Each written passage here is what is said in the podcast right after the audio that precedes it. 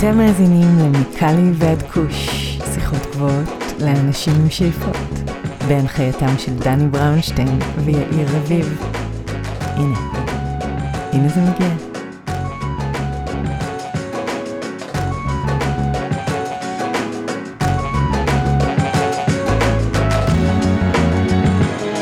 אהלן אהלן, מה קורה יאיר? אני בסדר גמור, דני, מה שלומך? הכל מעולה, גמר חתימה טובה. גיד שאנחנו מארחים הוא וטרינר לנושא שאף פעם לא נגענו בו עד היום והוא קנאביס לחיות, חיות מחמד הייתי אומר וגם חיות בכלל.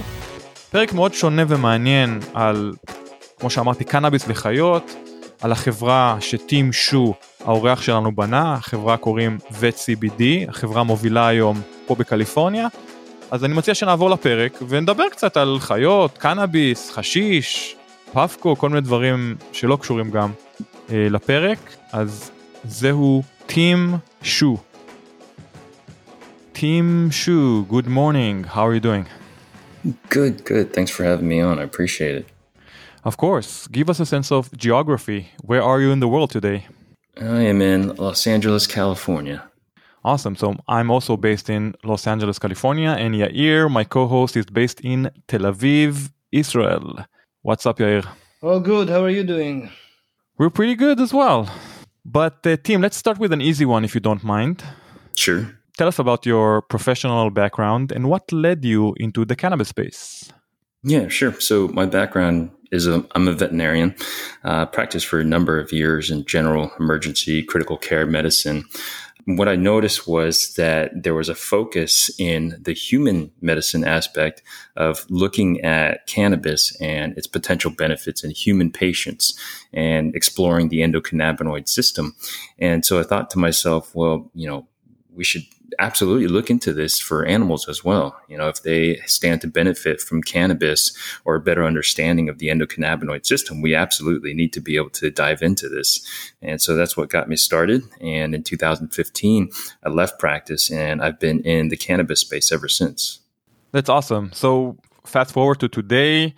What's vet CBD on a high level and what makes you so different from others?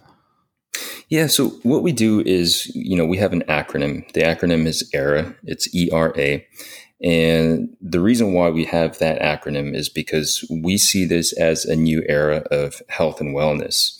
When we look at the endocannabinoid system and the potential of cannabis, it, it truly does represent a new era in medicine. And so for us, that ERA stands for education, research, and advocacy. And so the thing, those are the big three things that we focus on in education because not a lot of people know about or understand the endocannabinoid system. And so we talk to as many people, as many veterinarians as we can to help educate them about the endocannabinoid system and about cannabinoid therapeutics. The R stands for research because this is still such an early industry that there's not that much research that has been done into looking at the endocannabinoid system and how we can better understand it to to the benefit of uh, both humans and animals. And then the A stands for advocacy because a lot of times what we see is that the laws are behind the time. And as a result of that, a lot of patients are not able to access cannabinoid therapeutics that could otherwise benefit them. So, what type of products are you guys currently uh, making? Primarily, we've been doing tinctures and we, we've done topicals before. Um, and then we're also going to be launching edible products soon. All for dogs or all for pets, different pets? Um, well, we've actually worked with a number of different species. You know, that's what's remarkable is that a lot of a lot of times when people think about this category, they primarily think about dogs and cats. But you know, we've had the opportunity to work with horses, rabbits, rats, guinea pigs, pigs, ferrets. Uh, we've even been working with zoos that are are working on um, species like anteaters and uh, bears, um, toucans, and Oh, wow. owls, and they're finding that uh, cannabinoids can benefit those guys as well. I want to talk about legality. Tell us about AB 1885 passage and what it means exactly. Yeah, so this is something that we've worked on for five years now. Um, and uh, we, have been working with Assembly member Ash Kalra um, and here in California. And this is a, this is something that's pretty amazing because what this bill does is it allows California veterinarians to recommend cannabis to their clients for these animal patients. Um, and this is something that hasn't been done anywhere else in the world. And so we're hoping that this is a piece of legislation that other states and other countries can use to, to follow and to build a framework for integrating cannabis into veterinary medicine. That's amazing.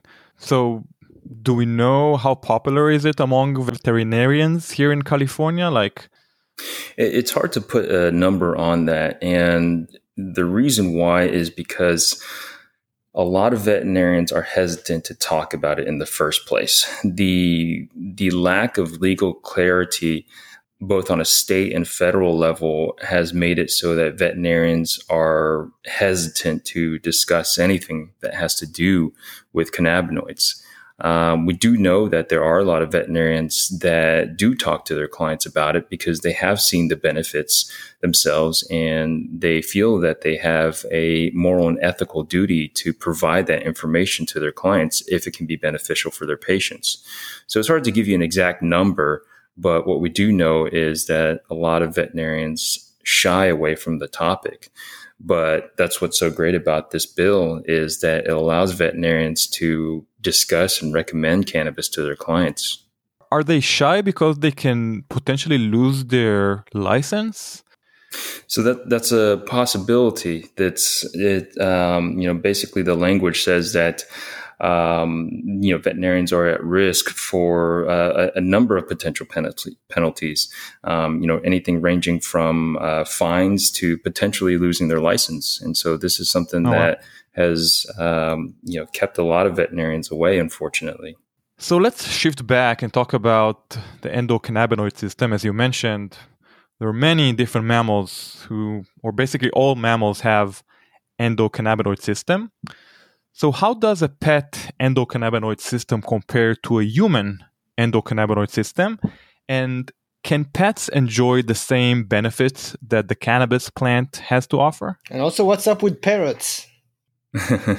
yeah. So the the remarkable thing is that all vertebrate animals, meaning all animals that have a backbone, they have an endocannabinoid system and even some invertebrate animals as well. So this is an ancient system that developed from an evolutionary perspective millions and millions of years ago.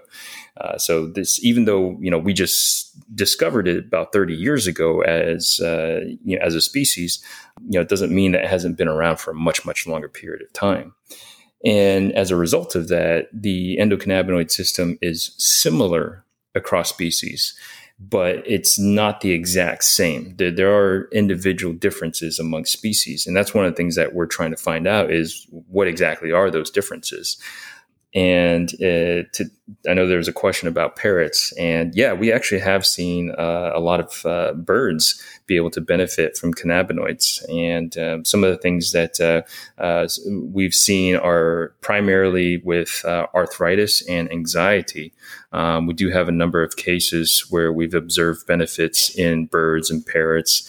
Um, in fact, the zoo that we're working with is using that for, for the owl and the toucan um, for arthritis and anxiety. Nice. And speaking of, what can cannabis be beneficial for when it comes to pets other than arthritis? Well, when we look at the scientific literature that has has dived into this question, and then we compare it to what other veterinarians report um, and what we've seen over the years, there's actually a number of things that can be beneficial. And so I came up with this acronym for um, for veterinarians to, to help remember what exactly the benefits of cannabis can potentially be. And that acronym is PAINS. So it's P A I N S, and it stands for pain, anxiety, inflammation, nausea and appetite loss, and seizures. So that's not to say that those are the only things that could be potentially beneficial. But those are the things that we have strong evidence from, um, from a, both a, a scientific uh, perspective when looking at the literature, but also from engaging with veterinarians, um, animal rescue groups that we partnered with, uh, zoos, universities, and asking them what they've seen. That's amazing. I want to talk about this category of pet products because it's a relatively new category. So, how popular are wheat products for dogs? And do you see a steady growth in this relatively small category? Yeah, you know, it's it's still early stage. That's the thing about it. But despite being early stage, it it is immensely popular because of the results that a lot of people have seen. Um, in many cases, you know, the the results are not subtle. The results can be actually quite dramatic, and the the most remarkable results are oftentimes patients that have epilepsy and that are suffering from seizures. There's been a number of cases that we've recorded where the patient was having seizures on a daily basis. And sometimes these seizures would not be controlled even with traditional anti epileptic drugs but the owners would add on cannabis and they would find that a lot of times these seizures would be drastically reduced in both the intensity and the frequency of the seizures. In some cases, it actually completely eliminated the seizures. So this is a huge difference. It's a night and day difference for, for these pets and for these owners. Full disclosure, I also bought your product for my dog um, I do it mainly once or twice a year for 4th of July and the New Year celebration. And it can definitely help my dog to mitigate her anxiety. And, and I'm, I'm curious to know are you a category leader? I know there are not too many competitors in the market currently, but are you leading this category right now? Um, I mean, it's a uh, it's an interesting question. Um, you know, we, we don't really look at it in that sense. You know, we, we, we think about how many pets and how many people have we been able to help, uh, and is sure. that number continuing to grow? And are, are, we able to have positive impacts on their lives? Um, and you know, fortunately, we we are able to continuously have positive impact on on their lives, and so that's uh, what matters to us. Um, Can you share uh, this number, by the way? Can you share how many clients or how many pets did you help so far? Do you have this number? Well, over, over the years, it's been uh, tens of thousands. You know that that's a that's a conservative wow. number, um, but uh, we know that there's so many more to reach. You mentioned also a topical product. Is this something that you're st- still in the pipeline? Is it available? And what type of product is it exactly? Yeah, it's something that uh, we have worked on, and that that we're we're going to continuously tweak because what we've seen is that it, it can have benefits. There there are studies out there that have looked at the role of cannabinoids, especially with animals that have allergies, because oh, wow. there are cannabinoid receptors in skin cells and what some of the science has shown is that when utilizing cannabinoids in, in animals that have allergies, they see decreased itchiness. And that's also something that um, a lot of veterinarians that are familiar with cannabinoid use in their patients have seen as well. Um, and we've seen that as well over the years. Now, you ha- how to formulate the optimal um, topical formulation um, and, and comparing that to an oral formulation is, is something that we're still looking at. Interesting. So, speaking of sales, where can people find these products today? Are there any stores other than dispensaries that carry your products? Yeah, actually, for we have a hemp line, and we are able to ship that out nationally across the U.S. So people can go to vetcbdhemp.com and we're able to ship that across uh, the country. And basically, the main difference of these products is the lack of THC, or the I would say less than 0.3 percent of THC. That's the only difference. The the THC concentration is different. you know the the whole 0.3 percent. That's uh, uh, you know, we, we can dive into that topic if we want to, but um, that that throws a lot of people off the the whole 0.3 percent THC. Uh, but the big difference is that the concentration of THC is different. How important is THC to your formulation? Like, do you think that the lack of THC or a lower percentage of THC will affect the pet differently? Well, in some cases, you you will see benefits when you increase the amount of THC. THC over the years has gotten a bit of a bad reputation, uh, especially in the the veterinary community, because typically what would happen is veterinarians would only see one aspect of THC, and that's the uh, accidental ingestion of too much THC. THC is very interesting because it's biphasic. What that means is that when you're using it at low amounts, you get one effect. And then when you're using it at very high amounts, you get a completely different effect, sometimes the opposite effect. And so, to, to give an example, THC at low doses is actually anti anxiety. So, it can actually help relieve anxiety. But at high doses, THC can actually generate anxiety. And so the dose or how much you're using is critical and it's important. Um, in other situations, for example, whether it's pain relief or inflammation, the amount of THC can also provide a difference. Then, then you also have things like the entourage effect, um, you know, which is uh, the theory that multiple cannabinoids used in combination will yield a greater effect than if they were used individually as isolates. So, with that said, how do we calculate it, or what is the size of an average dosage for pets? And the answer to that is that it depends. And the reason why it depends is because every individual is different. And what's what's interesting is if you look at the pharmacokinetic studies out there, they they show that there's different absorption rates, um, there's different elimination rates, and, uh, and and this is in dogs and cats. And, and so what that means is that you can you can have two animals that are the exact same size, you know, let's say 50 pounds, and you can give them the exact same amount, let's say five milligrams of CBD, and one may absorb it faster, um, one may eliminate it faster, one uh, may have uh, less bioavailability than another, and so it's it's very interesting. And so what that means is that you have to find out the optimal dose for each individual based on their needs. And the easiest way to figure that out is by starting at a lower level and judging the response based off of that low level and then gradually increasing it to the point where you get the optimal effects. I mean, unlike humans, uh, dogs or pets can't talk and cannot, you know, express their feelings and how they feel.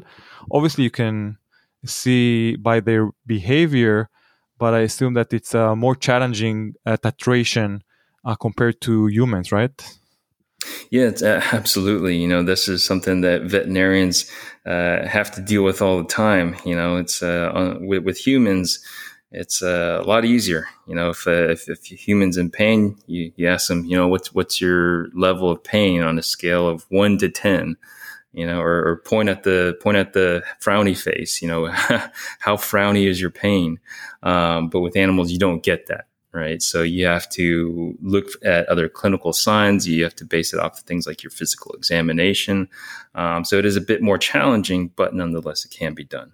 And with that said, what are the side effects of overconsumption, whether it's THC or CBD? Yeah, you know, like anything, um, you know, overconsumption is is not desirable.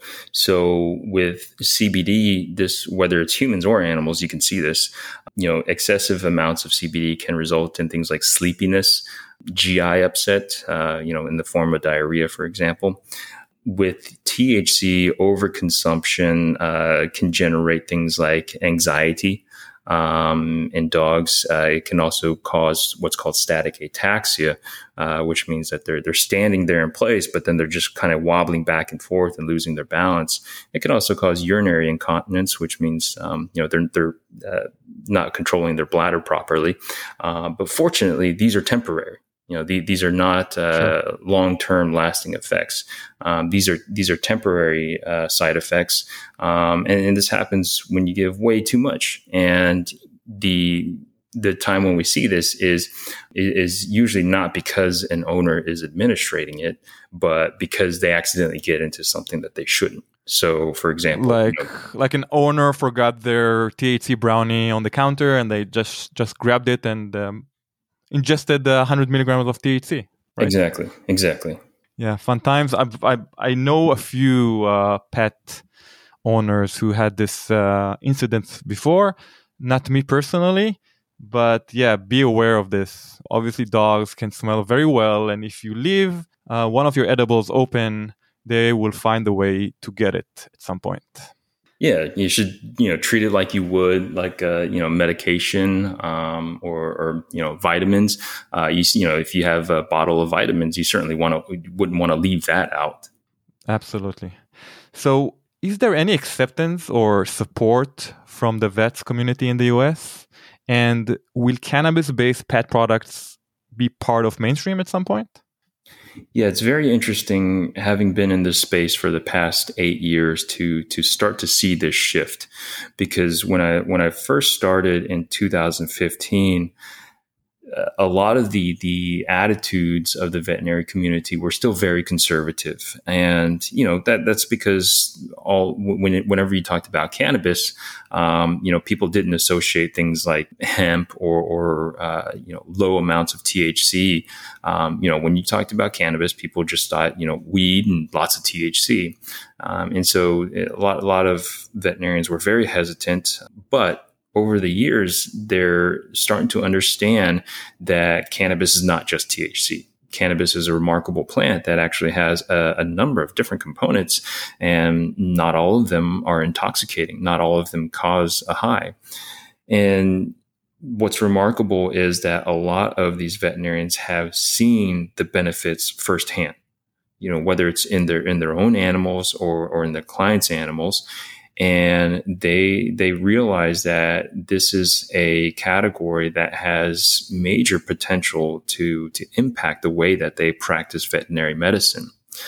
Now, what they're hesitant about is they're they're hesitant about whether or not they'll get disciplined for even talking about cannabis, and and that's that's really sad. That's really unfortunate because if there's something out there that can potentially improve the life of your patient, you have a moral and ethical obligation to to discuss that and to to bring that up. Um, and my my opinion is that veterinarians have uh, the First Amendment right to be able to do that, and this is why we've worked so hard on legislation to be able to clarify that and provide that level of protection for veterinarians. And do you see, by the way, this trend in other places in the world?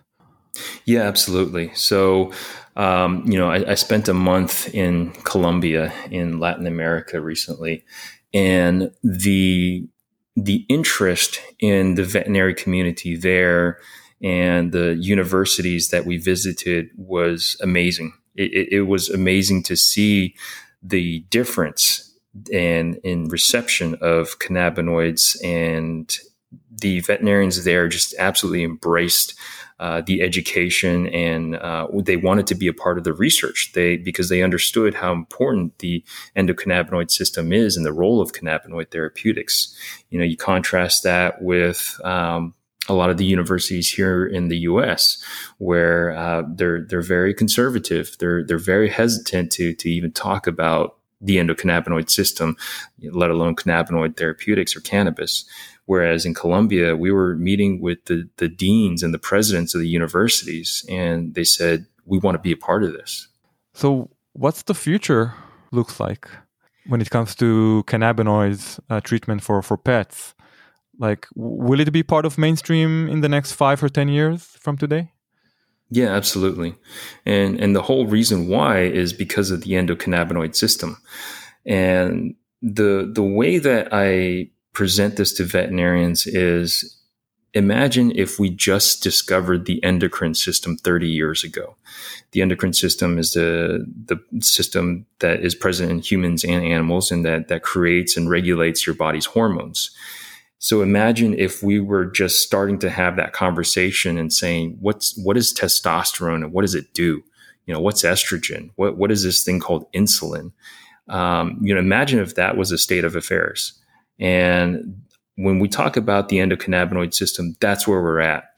And we know that this is a crucial part of health and wellness and a crucial part of how we understand medicine and how medicine is practiced, but we still know so little about the endocannabinoid system. You know, when we talk about things like endocannabinoids, these are cannabinoids that our own bodies produce. Let's talk about anandamide and 2-AG. Well, what does it mean if your body doesn't produce enough anandamide or 2-AG? No one knows. No one has the answers to those questions yet but eventually we will. We will have an understanding of what it means if your body is not producing enough of its own endocannabinoids. And so the role that the endocannabinoid system uh, is going to play in our understanding of health and wellness um, cannot be overstated. It's a it's a fascinating area of medicine because it's so early stages and we're just starting to understand its importance. Well said. So, what's the end goal for Vet CBD? Well, we know that there's so many more patients and so many more animals out there to that can utilize cannabinoid therapeutics and, and, that will benefit from their veterinarians having a better understanding of their endocannabinoid system. Um, this is a, a, field that is in, in its infancy. It's still incredibly early stages. And so my goal is to be able to provide value to veterinarians from understanding the endocannabinoid system by having them participate in research and development, um, and then ultimately being able to improve the lives of animals through that understanding of the endocannabinoid system and the utilization of cannabinoid therapeutics. Is one of the goals, by the way, to be acquired by a bigger cannabis company, or this is not something that you think at this point? Yeah, I mean that's that's not something that we we think about much or that or that we focus on because our, our focus on is, at the end of the day goes back to that acronym ERA, ERA. So education, research, and advocacy, because there's just still so much work to be done uh, in, in, that regard. And this is such an exciting area because, you know, primarily when people talk about cannabis, they think about CBD and THC, but there's other cannabinoids that are available that we, we are, are just starting to understand their, their potential. You know, things like CBG, CBC, CBN, even CBDA or THCA or THCV. Um, and then there's a lot of talk about terpenes and their potential role. And then we also have other things that are unique to the cannabis plant that we don't find anywhere else. For example, the flavonoids in cannabis. Um, there's interesting flavonoids that have uh, potential anti inflammatory properties. And so this is such a fascinating area that um, you know we're, we're, we're, super excited to to be able to participate in the research and development um, and, and really shape the future of cannabinoid therapeutics. Absolutely. So Tim, I want to shift to some personal questions if you don't mind. Sure. What's cannabis for you personally, and do you consume it yourself? Yeah, you know, cannabis is something that um, it it eased a lot of stress in my life. Um, I, I, used to uh, practice in the ER, and that it can be a an incredibly stressful environment. And the remarkable thing that I found about cannabis was it, it helped to bring that stress level down. Um, it helped to provide an alternative perspective. And I think that's one of the most fascinating things about cannabis is its ability to provide alternative perspectives. Um, you know, it's it's it's impossible to be completely objective about ourselves, but what I did find was that cannabis can provide you, in some cases, a, a state of mind that helps provide clarity and objectivity. And I found that to be incredibly fascinating and it was incredibly useful to me and beneficial. Beautiful. Any specific product that you like to consume and how do you consume it? Are you vaping it? Are you smoking it? Are you eating it? Uh, well, you know, I, I, used, I used to do uh, combination. Um, it just depended, uh, you know, on, on the situation um, because certainly, uh, you know, things like ingesting it, um, it, it, takes uh, a much longer period of time to be able to to hit your enter your system and then it, you know stays in your system for a lot longer. So it just depended on the situation, but you know, it was uh, you know. Smoking it and vaping it are actually offer, uh, you know, different different effects is what I found, and, and same thing with ingesting of it. So just dependent on the situation. So, what would be your first advice to vets who want to incorporate cannabinoids into their treatments? I would say dive into the research and, and participate in advocacy. This is one of the it's such a unique time because you know if you if you think about it from the perspective of um, you know your average veterinarian, um, a lot of the the research and the development in other fields um, has already been done or happens at, at, a very, very high level. You know, if you think about things like the cardiovascular system um, or, or, the nervous system, it, it's hard for your average veterinarian to to participate in the, the development and understanding of those fields. Whereas with the endocannabinoid system, it's such early stage, um, and because of a lot of the legal issues surrounding cannabis, the endocannabinoid system has been let's say neglected, um, which is another fascinating topic because it, it's like, well, for any other system, you know, if you if you had discovered the endocrine system and said, "Wow, you know, this this this system of hormones that does so many things in the body, um, it, it, has a huge impact on health and wellness and, and how we practice medicine," the medical community w- would fully embrace it and say, "Okay, we, have got to research it and we've got to find out everything that we can uh, about this system." But because the endocannabinoid system has been in some ways tied to the the, the legalities surrounding cannabis, um, it, has been more or less uh, neglected.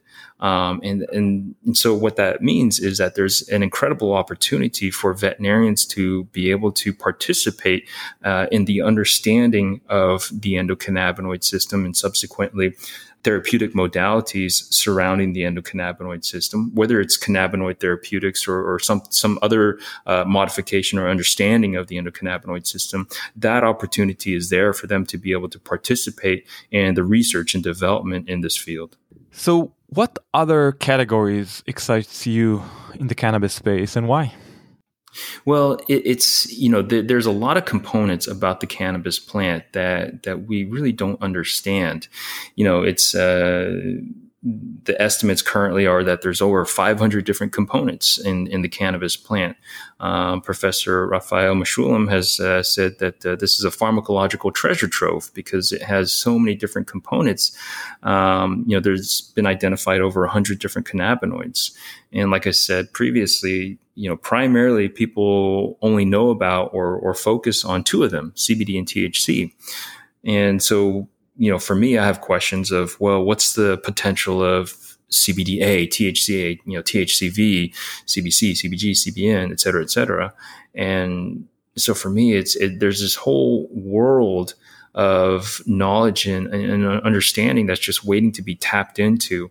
And for me, the, the next five to 10 years in this space are going to be incredibly exciting, given what we've already seen cannabis can do, it, it's it, it's incredibly exciting to find out what more can it do. And then on the flip side of that is the endocannabinoid system. Uh, I can't state enough how exciting of a system this is.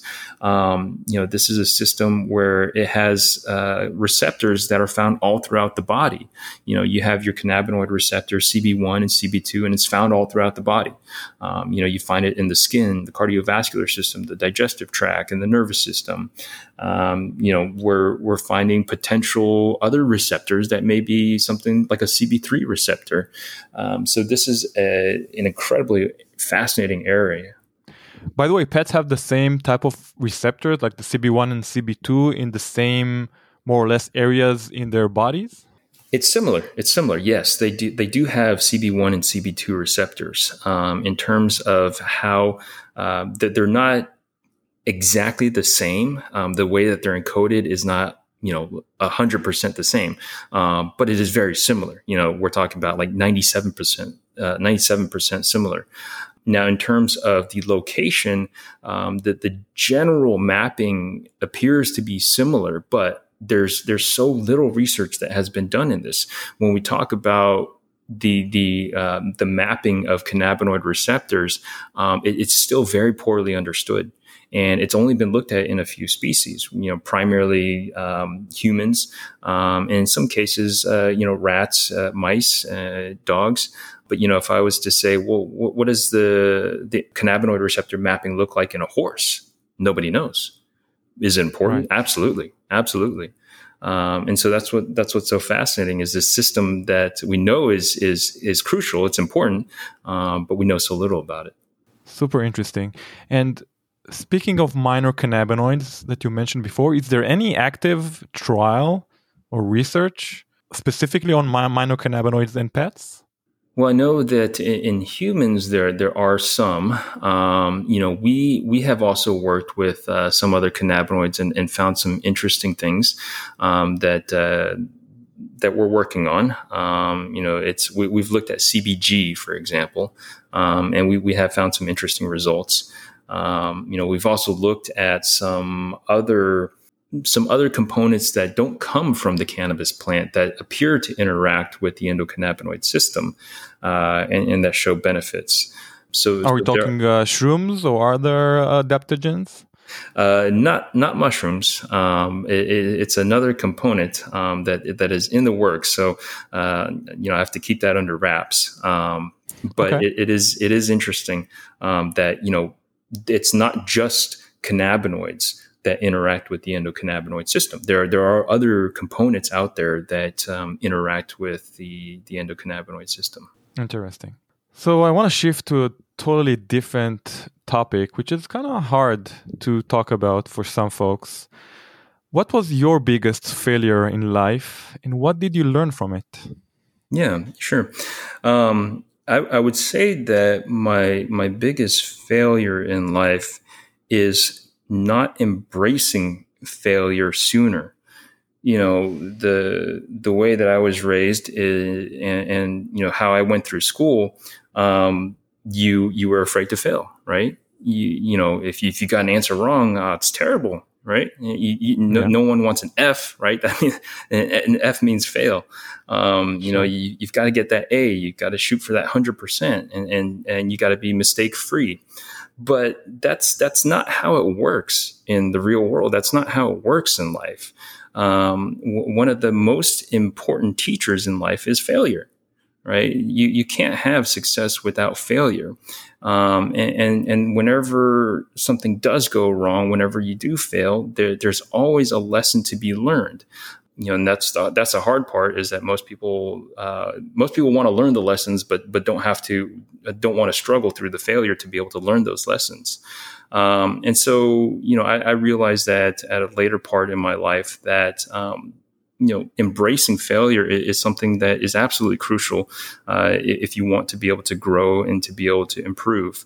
Um, and so my, my hope is that that uh, we, we change the way um, that that we teach kids uh, about about failure and about mistakes and, and help them understand that it's an important part of life um, and, and to to not see it as something that's terrible and devastating, but as something that's crucial and an integral part of success. Well said, and I absolutely agree about this. So, music and cannabis is a great combo, in my opinion. They are both spiritual, they're both medicinal, and they both connect people all over the world for, for thousands of years now. So, with that said, what are your favorite bands or artists who influence your life and who you are today?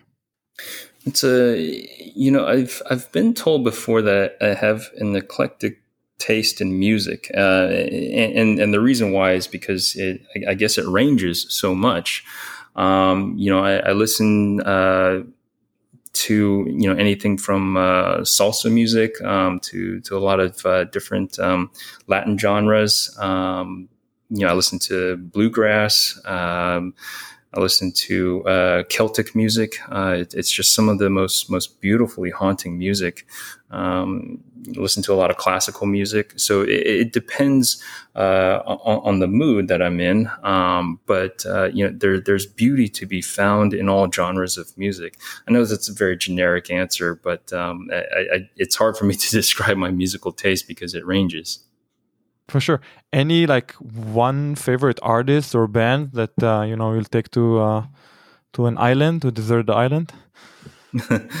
um, you know, it's uh, it, that that would be hard for me to say, um, but I can share that growing up, um, Nirvana was a huge, huge influence in, in my developing sure. years, and uh, it's uh, I, I, played so many of those albums on repeat just over and over and over again uh, in my teenage years uh, growing up. So um, I would have to go with Nirvana. Same. And not that I will go with Nirvana necessarily, but uh, yeah, I also grew up on, on Nirvana and you the Seattle scene. yeah. Um, so, where will you want to be with Vet CBD in five years from today? Yeah, you know, sometimes I, I, think about how how things would be different um, if prohibition of cannabis had never happened, and if that was the case, what would the state of medicine be like today? And for me, without question, the lives of millions of patients would be drastically different because we would have a much better understanding of the role of the endocannabinoid system in, in certain disease processes, like, say, for example, epilepsy. Or, or certain uh, you know digestive tract issues like IBD or IBS, and, and, we would have a much better understanding of the ability of cannabis and cannabinoid therapeutics to be able to impact these patients' lives. And you know, I, I have to ask myself how many millions of patients have suffered needlessly over over the past uh, century, essentially that that we've had prohibition.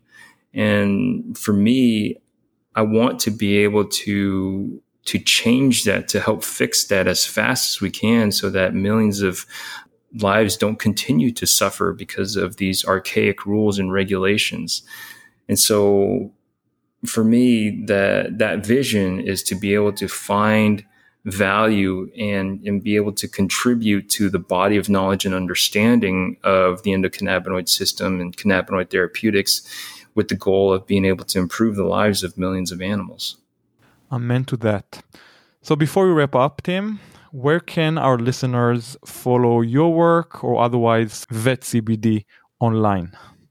Yeah, the, the easiest ways would be to uh, visit our websites, vetcbd.com or vetcbdhemp.com. Um, and then you can find our socials pages on there as well. And, um, you know, if, if anyone has any questions, I'm always happy to, to help answer uh, or help out however I can. Uh, one last question that I forgot to ask. Any plans to export vet CBD or hemp vet CBD products abroad? Whether it's Europe or South America or even Israel at some point? Yeah, yeah. You know, it's um, we, have had a lot of interest um, from folks around the world, and what we're seeing is that legalization is is happening uh, slowly, but but it is happening, um, and, and we have seen some remarkable interest in Latin America. Um, and so uh, we, we have uh, we, we are con- currently conducting some trials um, with universities and, and a zoo in Colombia. Um, so uh, that would be something that uh, I'm, I'm, working on is to be able to bring cannabinoid therapeutics into the Latin American market. That's awesome. Well, good luck with that, and good luck with everything that you're doing with your company or in your personal life. Thanks again for being our guest today. Thanks so much for having me. I really appreciate it. אוקיי, okay, זה היה טים שו מבית CBD על קנאביס לחיות. מה אתה אומר על הקונספט של קנאביס לחיות, יאיר? אני לא, אני חושב שזה מתבקש למדי, כאילו אינהרנטי לחלוטין, יש לך פה משהו ש... אם זאת מערכת שהיא גורפת על פני כל כך הרבה מינים, אז למה שרק המין האנושי ייהנה מקנאביס? תכלס. טוב. וכמובן להבדיל, דיברנו על uh, צריכה בטעות, או צריכה תאונה אם תרצה, של כלבים או חיות מחבד שצורכים uh, מוצרים אכילים שהבעלים שלהם השאירו על השולחן או על כל מקום אחר. Uh, אז אנחנו לא מדברים על זה, אל תעשו את זה, אל תיתנו לכלבים או החתולים שלכם כל מיני מוצרים אכילים עם THC, זה לא בשבילם. מה שכן, כמו שהזכרתי בפרק, אני נותן לכלבה שלי טינקטורה אה, עם CBD וקצת THC, ממש טיפה, אני חושב שהיחס הוא 8 ל-1 אם אני לא טועה, ואני נותן לה את זה קרוב ל-4th of July ולסילבסטר, אה, או כמו שמכנים אותו פה, New Year's Eve. כמו שאתם בטח יודעים, יש הרבה מאוד זיקוקים בימים האלו, והכלבה שלי כמו כלבים אחרים, נכנסת להתקף חרדה ברגע שהיא שומעת את הרעשים המפחידים האלו מבחינתה, ואני חייב להגיד שהמוצר די אפקטיבי. אני לא אגיד לך שהיא פורחת וזורחת שזה קורה, אבל בהחלט שהתגובות שלה, התגובות החרדתיות, יורדות בחצי אם לא יותר מזה. כנ"ל לגבי בעלי חיים אחרים ואנשים אחרים שאני מכיר שמשתמשים במוצרים האלו.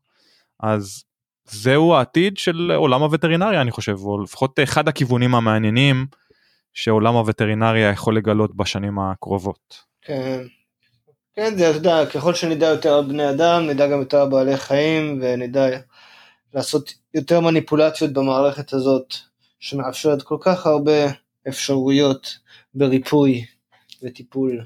בהקשר הזה אני לא מבין למה בישראל עוד לא נכנסו לזה, זאת אומרת אם יש קנאביס רפואי לבני אדם, למה שלא ייצרו גם מאותו קנאביס, בעיקר אם יש עודף גדול ממנו, למה שלא ייצרו גם מוצרים לבעלי חיים? דיברנו על טינקטור, דיברנו על uh, מוצרים טופיקליים שאפשר למרוח על הפרווה או על האור של בעלי החיים.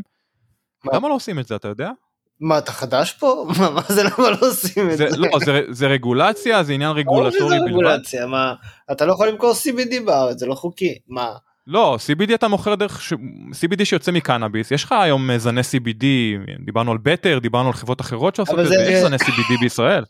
אבל זה נקרא במרשם. אז אין מרשם לבעלי חיים בקיצור זה עוד לא אין אין חיה כזאת. נראה לך שהם יאפשרו את זה אין מצב זה מוצא, מוצא לכולם. מתישהו כן או שקנאביס יהיה חוקי ואז זה יתאפשר או, או שלפני או... שקנאביס יהיה חוקי לשימוש פנאי הם החליטו שיש גם בעלי חיים שסובלים ויכולים אה, ליהנות מאותו צמח אה, מופלא אז למה לא אני לא רואה שום סיבה למה לא לעשות את זה כל עוד יש כבר את תעשייה קיימת יש מוצרים קיימים כמובן צריך לעשות אה, רגולציה לבעלי חיים ולעולם הווטרינריה, איך עושים את זה, איך רושמים את זה וכולי, דיברנו בהקשר הזה ברעיון על אה, קליפורניה ועל זה שקליפורניה היא אחת המובילות בתחום בכל מה שקשור בקנאביס לבעלי חיים. אז כן זה עניין של זמן תשמע אנחנו אולי נדבר עוד שנה שנתיים וזה כבר יהיה חוקי בישראל. אתה כזה, ושוב אתה אם לא עד אז, אז דני, אה, אתה כזה נאיבי. לא אני מדבר על אה, רפואי לבעלי חיים מה זה אין דבר כזה רפואי לבעלי זה חיים, אם אתה עושה את זה רפואי לבעלי חיים, זה אומר שאתה יכול למשוך מרשם למיצי, והם לא אפשרו לך את זה כי הם רוצים לשלוט על המרשמים. מה אתה, אתה, אתה באמת, כאילו, אתה לא רואה איך הרגולציה עובדת פה? אתה צריך מרשם רופא ל-CBD. אז עכשיו ייתנו. יעקפו את- הרופא, ועכשיו מיצי יבוא יגידו פוסט טראומטי ויקבל מרשם, מה? בואנה מיצי מה זה השטויות האלה מיצי מה על מי את עובדת מה את באה לעשות פה כן. שוק. אין לך כאב אין לך אנגזייטי אין לך חרדות על מה את רוצה עופי לי מהעיניים מיצי מה זה אל תביא את חברים שלך גם. כן זה מה שיקרה עם אה, מיצי ו- וחומי כן השמות הכי גנריים לבעלי חיים שאני יכול לחשוב עליהם כרגע.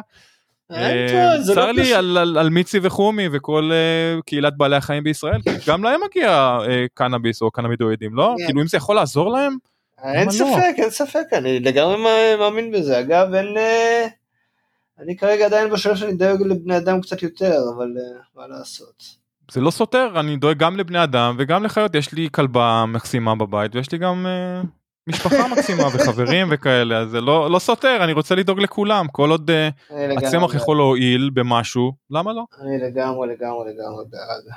מה עוד, דני? אה, מה קורה בעולמך שם בלוס? אנג'לס, לוס אנג'לס? אה, אני מצפה לכמה חברים מישראל. אה, שלא נזכיר את שמם כרגע שגם יתארחו בתוכנית אה, שיבואו לבקר אותי לטיול קצרצר בצפון קליפורניה בחודש הבא. איזה כיף לכם. אם ירצה השם זה יקרה סוף סוף. אה, בנוסף יש פסטיבל שני לפפקו בשם פפקון. דיברנו קצת על הפסטיבל עם צ'לסי קוסוור, מספר 2 בפפקו, מי שרוצה אה, להיזכר בפרק הזה. אז כמו שנה שעברה, גם השנה מצופה פסטיבל באמת מרשים, עם בעיקר, אם לא רק, אה, היפ-הופ או ראפ. אה, לא נראה שם מוזיקה אחרת לצערי. בדיוק, this is a rap. Um, צריך לעשות גם על זה פרק, כי אני מרגיש, בסוגריים אני אומר את זה, שאיפשהו ההיפ-הופ כבש ובעצם משתלט על תעשיית הקנאביס בצורה כזו או אחרת. עכשיו, משתלט על התרבות, אתה מבין? תעשיית קנאביס... לא, לא, לא יודע אם משתלט על התרבות, הוא בהחלט מאוד דומיננטי, גם פה וגם בישראל. היה אמור להיות לנו אורח אה, בנושא שהבריז לנו בדקה ה-90, אנחנו נחזור לנושא הזה, אני מבטיח. זה יהיה שיימינג בלי ניימינג. בדיוק, רק לסגור את הנושא. היפ-הופ הוא חלק מהמיינסטרים, אין ספק. אני רק אומר שהקנאביס קצת מרגיש שבוי של ההיפ-הופ, כי יש הרבה מאוד ז'אנרים, גם היסטורית אגב. מה, אה, ווילי נלסון. ש... ווילי נלסון כמובן, וכל הרוק הפסיכדלי של שנות ה-60. וכמובן ג'אנרים שהצמיחו את ההיפ-הופ, כן? דיברנו, אנחנו מדברים על היפ-הופ הרבה, אבל בסופו של דבר הג'אז והפאנק הם אה, אלו שהצמיחו את ההיפ-הופ. אין ספק שיש חיבור היסטורי בין ההיפ-הופ או בין המוזיקה השחורה לקנאביס, אין ספק, לא ניקח אותו ולא נפריד אותו, אבל כן יש ז'אנרים אחרים במוזיקה שקשורים לקנאביס לא פחות. אם אתה מדבר על קנאביס והיפ-הופ, יש לך גם את כל הנושא של סייפרס היל שזה השונה, ומקדים את כולם בכלל בלדבר על וויד. נכון ואם אנחנו מדברים על אה, לטין אמריקה או מרכז אמריקה יש לנו כמובן את תרבות הרסטפארי בג'מייקה. כן, בקריבים. אה, והרגי, נכון, בקריבים, אז יש הרבה תרבויות וז'אנרים מוזיקליים שיכולים לאמץ את הצמח הזה. אז נו, ובכל הסטונר מטאל, שאני מאוד אוהב למעשה. שזה אני לא מבין אגב, אני לא מבין את זה. מה אתה לא מבין? איך, זה סוג של פרדוקס. לא, זה לא. למה אתה חושב שזה פרדוקס? איך סטונר שאמור להיות צ'יל, רגוע, אתה יודע, רגעי מסתדר לי, סייקדליק אה, לא מסתדר, אבל איך, למה עצבים אבל? למה עצבים? תסביר לי. זה לא עצבים, זה יותר כעס, כאילו, זה יותר כעס. אז כעס וקנאביס לא, לא מסתדרים לי ביחד, אני מצטער. אבל זה מין אפשרות לנזול לתוך הדבר הזה ולתת לו לטייל את זה דרכך, גם הסטונר מטאל הזה הוא מאוד איטי וכבד, זה לא, זה לא טראש, זה לא מטאליקה, זה לא סלאר שזה כאילו לרוץ מהר. זה כל צליל, מרגישים אותו, זה, זה תזוזות רציניות, ולראות את זה בהופעה חיה זה מדהים, אני מאוד אוהב את הז'אנר הזה, מאוד.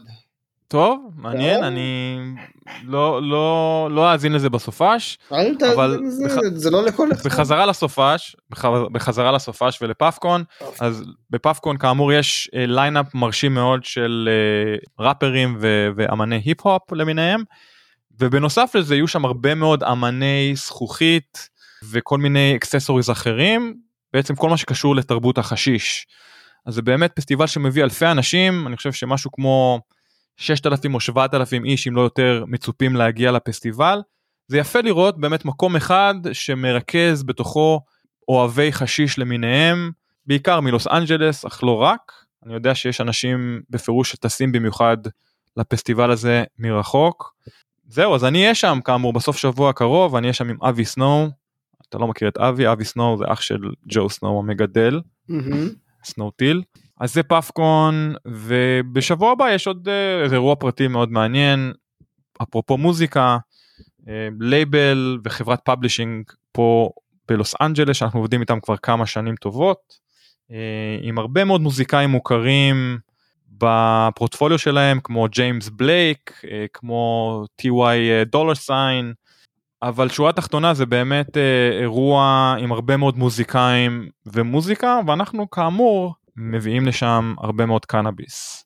אה, הפעם מטעם טה-טה-טה-טם לראשונה אנחנו התחלנו לעבוד עם 710 Labs. וואלה. 710 Labs יהיו הספונסר גם 710 Labs וגם פאפקו.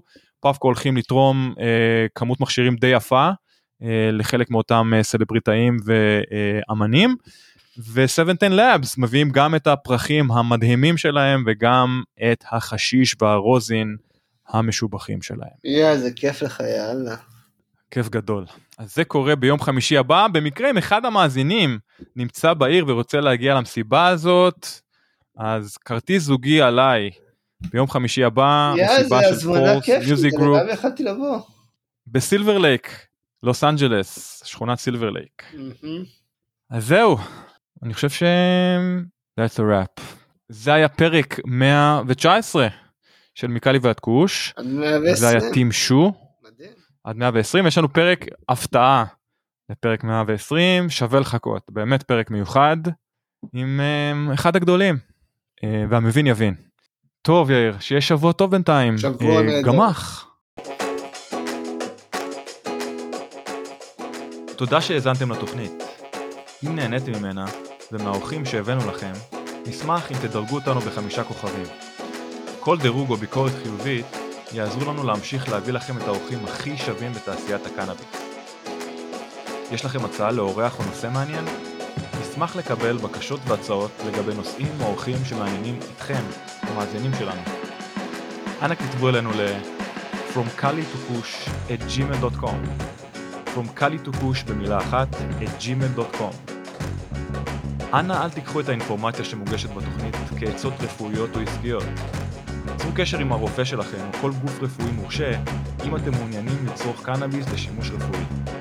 התוכנית נעשית מתוך אהבה ותשוקה לצמח הקנאביס, אך אינה מעודדת קנייה לא חוקית של מוצריו.